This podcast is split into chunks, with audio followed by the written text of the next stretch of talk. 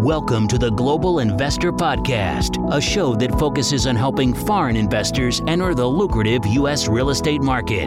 Host Charles Carillo combines decades of real estate investing experience with a professional background in international banking to interview experts in all areas of U.S. real estate investing. Now, here's your host, Charles Carillo.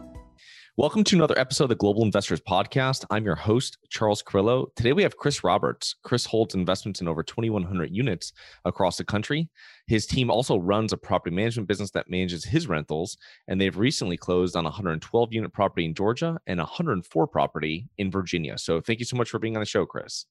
Thanks, Charles. I appreciate the opportunity to share, and hopefully your audience will get a ton of value out of this. I'm sure they will. Please tell us a little bit about your background, both personally and professionally, prior to being involved in real estate investing. Yeah, absolutely. Um, well, I, I had the entrepreneurial uh, itch at a very early age, whether it was uh, car washes or selling candy at school or sodas in high school in the lockers or uh, paper routes or you name it. I, I just always uh, was sort of, I guess, taught at a very early age that you know if you want something, you got to go out and you got to hustle to get it. Mm. And uh, was was born humble beginnings, single parents, uh, 15 years old, and and just really uh, didn't have a lot, you know, for us. So I had to go out and figure it out. And then I was on my own at a very young age myself. Uh, came across a mentor at one point in my life that put me on the right path and and sent me down a sales career, which uh, I developed up into a, a $25 million volume at one point mm. and um, became very successful at it. And then took those funds that I was making out of that career and, and started to reinvest them. And that's what sent me down the path of, of investing in real estate. And then today we own uh, every eh, we've we've had land, construction, single mm. families, duplexes, larger multifamilies, and and I also am partners in several other businesses as well. So nice. Okay, great. Yeah. So, why was the main reason that you chose real estate as your investment vehicle? That's a very good question because there's lots of options, and I think most of us mm-hmm. are taught by default, or, or taught or by default learn that you know you put your money in the stock market and you get this little tax benefit and it grows for you and maybe your employer if you're fortunate contributes to it and by the time you're 65 you can retire and you're going to be just fine and everything's great but nobody really gets into the weeds and starts talking about you know cost segregation studies, depreciation, um, advantages to actual tangible assets, and and things of that sort. And it's funny because uh, let me digress for a second. I had a conversation with a CPA and uh, a financial advisor at one point, and neither one of them ever talked to me about real estate. All they wanted to do was look at my plans for, let's say, 65, 70 years old of retirement, and then tell me how much I need to invest in the stock market in order to mm. have, let's just say, two, three, five thousand dollars a month in income. And I thought it was odd that no one ever brought up real estate because other people in my circle of influence were talking about it. But I thought, well, maybe they just don't get it, right?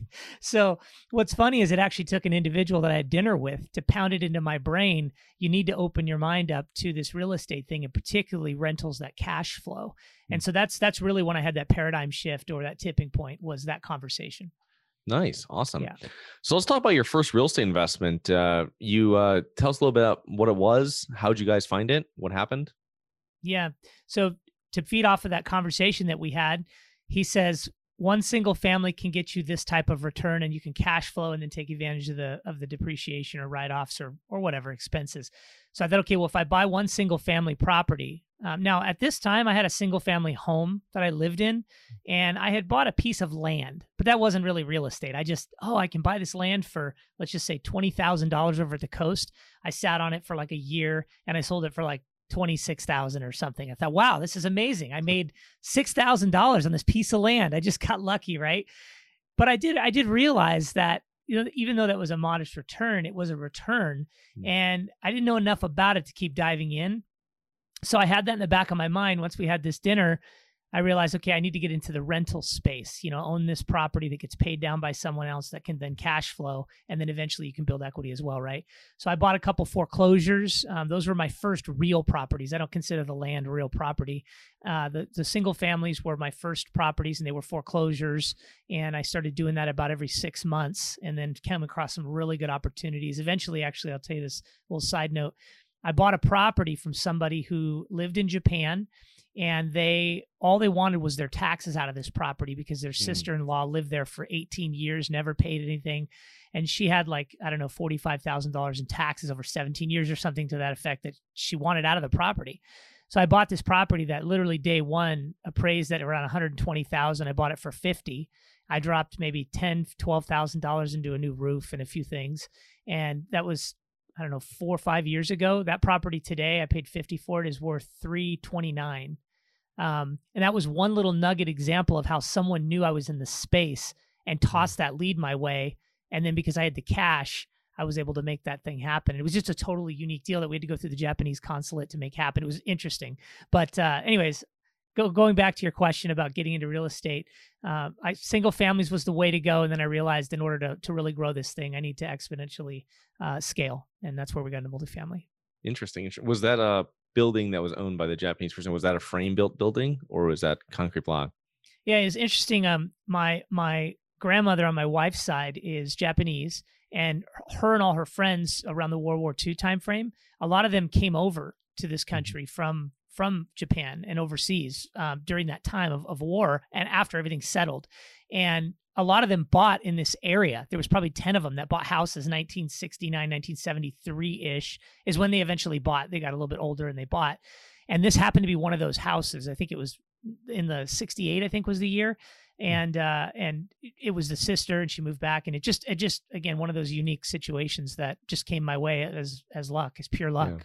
Why I ask is because I had a someone on our show about a year ago, and he works uh, predominantly with Japanese investors. And if it's a stick frame building uh, anywhere in the world, Japanese investors I apparently can write it off the whole ah. thing in like four years. That's why I was asking because they yeah. use it as a lot of a tax shelter and uh, when they're doing it. Now that can be yeah. changed if if that's different. Someone send me a message. But as I understood it from a year and a half ago on my podcast, that's what it was. That's why I was asking. But very gotcha. interesting. It's interesting. Yeah. It, that's a definitely a unique experience you had there, going to the consulate and uh, getting stuff notarized and doing it that way. Yeah, no, that, that's actually a great point. I'm glad you brought that up because I was not aware of that. And in her case, she moved back to Japan mm-hmm. after her husband passed away, and then just needed to to off offload the uh, assets. So that was how we interesting, got it. Interesting. Yeah. So how are uh, like what are you guys doing now? Like what is your criteria? What is your strategy for finding properties? Yeah, that's a great question and and it's funny because I think you you get into the space thinking, okay, I'm going to do everything. And then you realize, no, I can't do everything because there's a lot that goes on. There's mobile home parks, there's, you know, storage unit facilities, there's a, you know, apartments, multifamily, you name it. And there's also these different classes, right? A, B, C, yeah. and D. And so we we uh, we focus on the C in the value add space, and we've really honed in on a couple of markets. At first, we were talking to a lot of people all over the place a couple years ago when we started, and then we honed it in. But now we entertain opportunities with other people as well. So sometimes people will bring us an opportunity and say, Hey, I'm over, let's just use an example. I'm in St. Louis and I have this great deal. I don't have the experience, but I've got the deal and I've got a little capital or something. I'd really like to get in and learn. And we look at those. And if not, we mentor and help people along. We don't charge for it. We just assist and try to mm-hmm. put good value out there. But we do, we do pop into markets here and there, but primarily we're southeast. That's where we like to focus. Nice. Yeah, it's it's great landlord friendly. Couldn't be any better, especially coming from Washington State where they are not as landlord friendly, let's just say. Yes.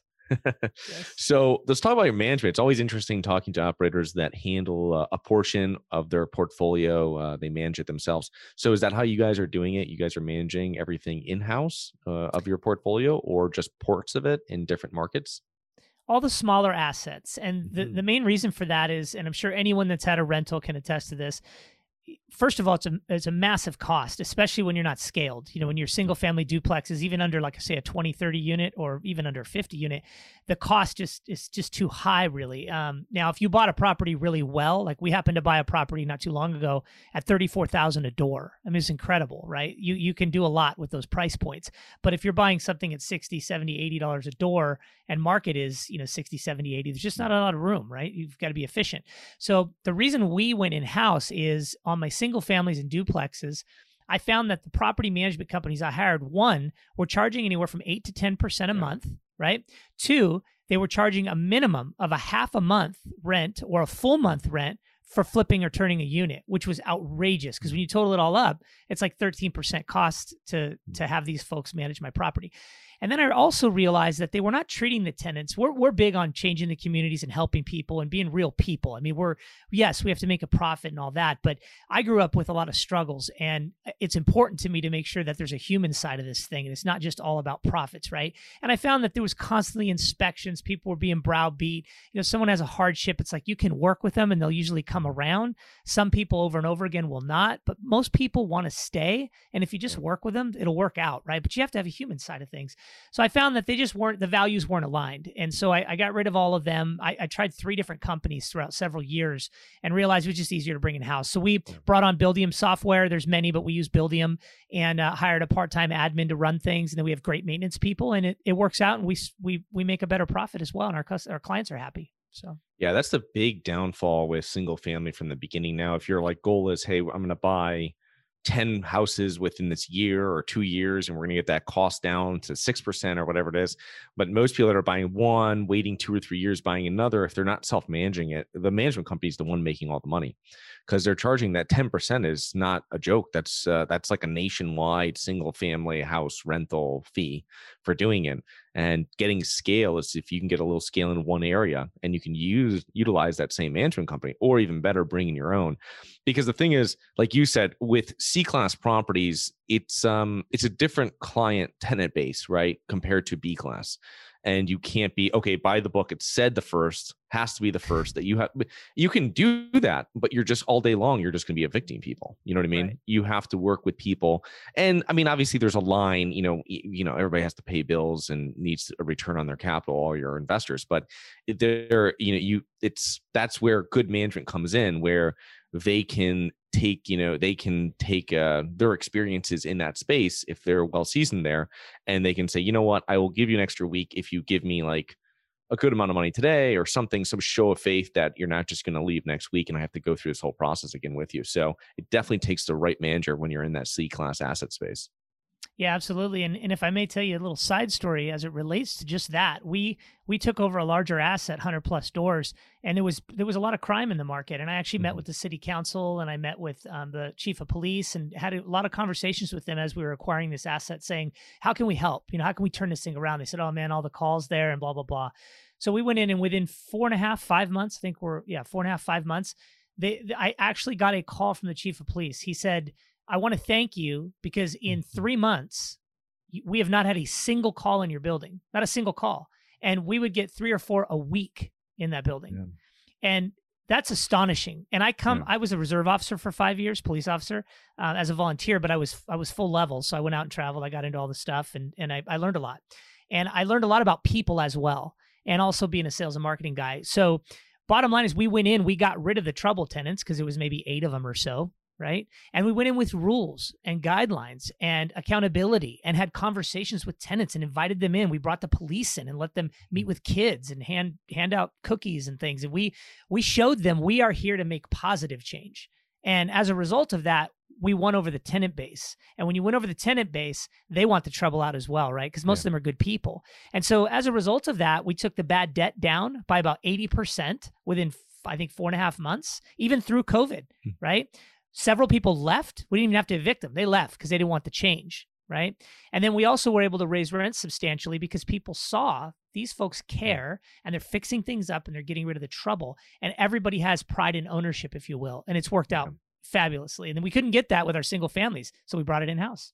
Yeah. The worst thing ever is losing good tenants in the property because of other tenants in the property. And the more units you have and uh, it, it just can be like it, you know some some tenants just don't mesh especially when you're in smaller properties and uh, i understand totally. It's it's definitely having that being a part of that community and i remember when i was self-managing properties you know pr- the police would drive down the street and you'd wave to them you know they'd wave back to you because you'd, you'd be at community meetings with them and you would know and that's kind of the relationship you need to have with them when you're when you're running your properties right? You're running businesses in their areas and they're driving down your street you know 30 times a day right? You know running their rounds around and they have substations probably in tougher areas if you have property there. So it's just you know meeting with people in the community and uh, seeing how you can improve your properties. And when you're improving the properties you improve the neighborhood which proves everything.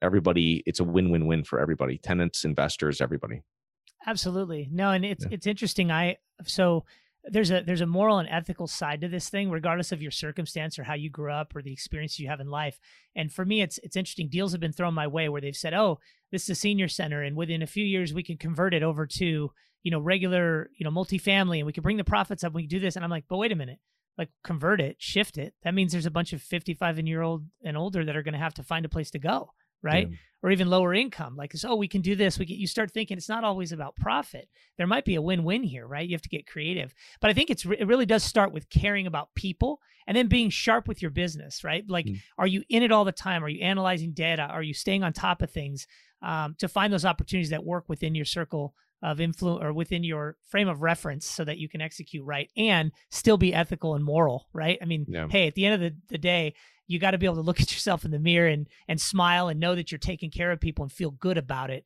and then of course make a profit that works out mm. great yeah for sure no i totally agree so you're handling a lot of the uh, the money raising portion for your company. What what systems and teams you talked about a little bit about your property management systems but what systems and teams do you have in place to streamline your business uh, let's just say um, more on the uh, money raising portion of it well, I think the process has evolved for us. Mm-hmm. Um, mm-hmm. Again, you only know what you learn. You read, you you go to mentor programs or whatnot. I think it's really important that everyone on your first of all, you should you should build out a good solid team and make sure that everyone is a capital raiser, right? Everyone is in mm-hmm. charge of investor relations. Yeah. Everyone is selling your concept and your process and your plan. Everyone, right? Because we're all selling at the end of the day. It's just the best way to sell is not to sell, right? So what does that mean? well, you go out there and you just have great conversations with everybody. Tell them what you're doing. It's amazing. I've had hundred thousand dollar investors that I did not know that I just happened to say, yeah, I'm in this real estate space and here's what we do and blah, blah, blah. And it's great. We have these, these kind of returns in this type of space. It's not an offering, but hey, blah, blah, blah. You're kidding. No. Oh man, I've, I, true story just happened to me like a week ago. Oh man, I've got, I've got seven rentals and I hate those things. I make great money, but man, my wife's busy and we're doing this, we're doing, and I go, man, I was in your shoes. I was absolutely in your shoes. This is what we do and why. And he's like, you got to be kidding me. So we get on the call. He goes through the portal and boom, he's like, I'm in for a $100,000. That was a passive conversation when I was talking to someone that was sitting next to him. Right. Mm-hmm and all of a sudden he's in. So it is really important that everybody get involved. Now, yeah, I'm, I'm the primary investor relations guy. I'm the CEO and founder, and I just love dealing with investors and having these conversations. But my entire team is always talking about it because there's so much mm. value in the concept. And they may resonate better with, you know, Susie, who has the two children who's at the soccer game, when maybe I, I don't because I'm not at the soccer games with Susie, right? So that's really important to make sure everyone is involved. Yeah, it's important. It's it's kind of funny because if uh, you go to any kind any kind of party or whatever you want to call it, get together, and you mention you're a real estate investor, just like you can say in like seven words, your conversation will never end there. You know oh, what. I mean? So everybody, because everybody knows someone that's made money in real estate, whether it's they sold their own house, uh, their parents sold their house uh, for like three times what they paid for, or whatever it might be. Everybody knows someone that's made something in real estate, and uh, it's very, very interesting. But um, that's awesome. So, how does your company? I'm always interested because you know, with multifamily syndication, there's a lot of different players out there. So, how does Sterling Rhino separate themselves from other multifamily syndicators?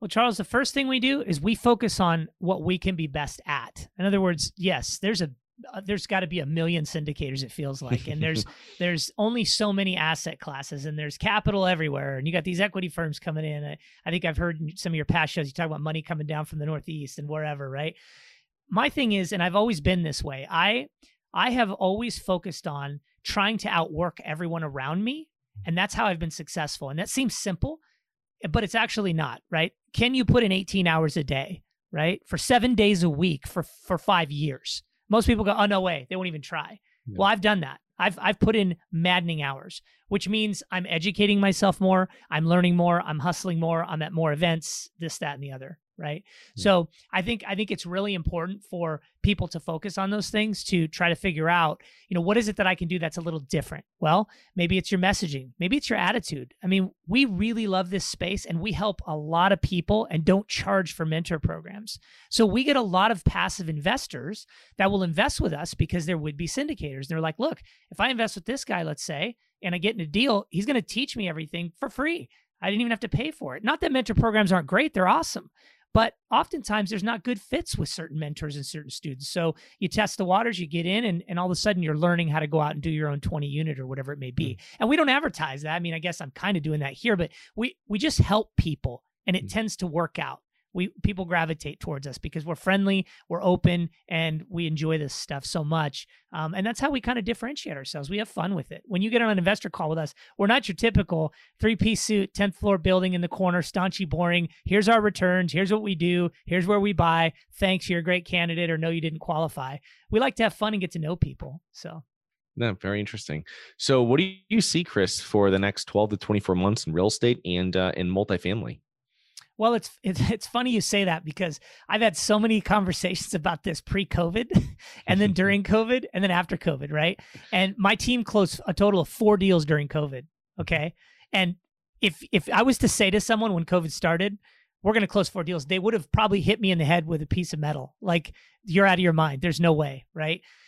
So it's funny, I think, how we perceive things. Interest rates are going up. No, they're not going up. The stock market's crashing. No, it's not crashing. There's no assets. The market's overinflated. No, wait a minute. There's not enough inventory. So how can that possibly be? And on and on and on and on. So what we look at is can we find opportunities that fit our criteria? Period. Right? Are there opportunities that fit our criteria? Do we have good broker relationships and deal flow coming in? Okay, if not, are we going to go after seller, you know, direct sellers? The last deal I got was straight from a seller. Brokers were involved at first, but then it was directly with the seller. Um, do we have to pivot a little bit? Maybe we do a little new construction project that works because one of our partners owns land or because someone brought it to us and they said, Hey, I own a bunch of land, right? I've got the experience. I'm a construction guy. I'll bring my land to the table. Can you guys help me with the construction? So we get creative, but for the most part, as long as we stick to our criteria, COVID, no COVID, crash, no crash. What, bottom line is there's more millionaires off real estate than any other medium out there in the world. And I can tell you that you can find opportunities as long as you stick to your plan. So, what do we know it's coming in two years? We don't know. We have a feeling that interest rates are probably going to hold a little while. We have a feeling that inventory is going to continue to be fairly tight because it's mostly Class A that's building, and we don't buy Class A, we buy Class C. Um, but if you stick to your plan, you're going to find an opportunity. I hope that answers the question. yeah, no, definitely. It's great. Uh, what common mistakes do you see uh, other real estate investors make?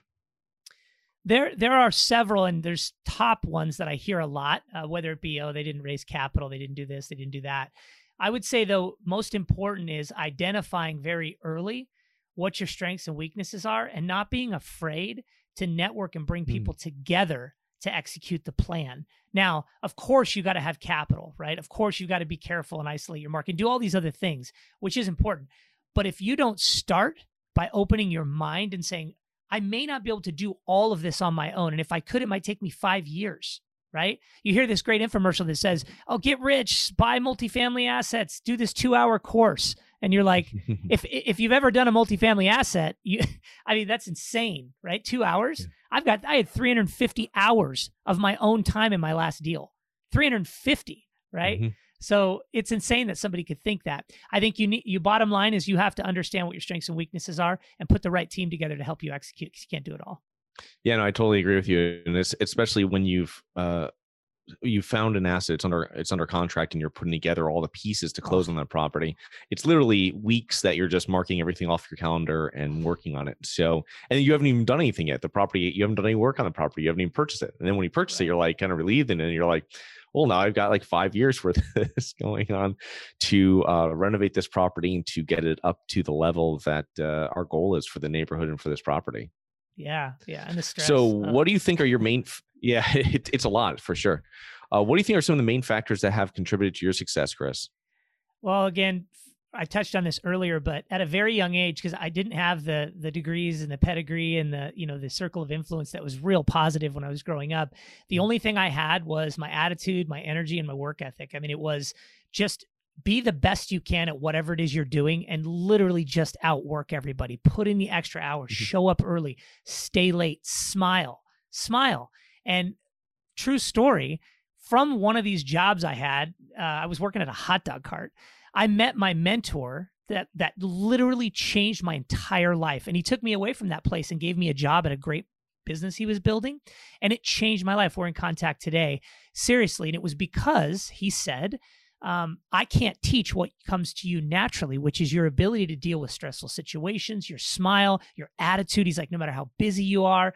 And that resonated with me. And I thought, I didn't even know that at the time. It, it's all I had, which kind of came natural because it's all I had. But as I developed that skill throughout life, it also paid big dividends in the sales career and then obviously investor relations and such. So, piece of advice be genuine, but hustle put in mm. the work and have a good attitude while you're doing it. Don't worry about what everybody else does. Awesome. Okay, that's great advice. So, how can our listeners learn more about you and your business, Chris? Well, you can find me at uh, Chris at sterlingrhinocapital.com. Um, you can find us on Facebook, YouTube. We got a lot of great, uh, a lot of great information for free there. Um, you can find us all over the internet and Facebook. And then I'm also starting a more of a business entrepreneur podcast called yeah. Charging Forward, and that'll be launching in a couple of months. So you can find us there. And uh, yeah, man, just reach out. We'd love to help you if there's any advice we can give you, um, point you in the right direction. And there's also a lot of really great mentor programs out there. So I'd encourage you if you think you need that extra bump, go out there and, and seek out somebody that's a good fit for you. Awesome. Yeah. So I'll put those links into the show notes. And I want to thank you so much for coming on today, Chris. Awesome. Thanks, Charles. I appreciate it. It was a great time, man. And good luck to you. Thank you. Have a great rest of your day. Thanks. Hi, guys. It's Charles from the Global Investors Podcast. I hope you enjoyed the show. If you're interested in getting involved with real estate, but you don't know where to begin, set up a free 30 minute strategy call with me at schedulecharles.com. That's schedulecharles.com. Thank you. Thank you for listening to the Global Investor Podcast. If you like the show, be sure to subscribe on iTunes or Google Play to get new weekly episodes. For more resources and to receive our newsletter, please visit globalinvestorpodcast.com. And don't forget to join us next week for another episode.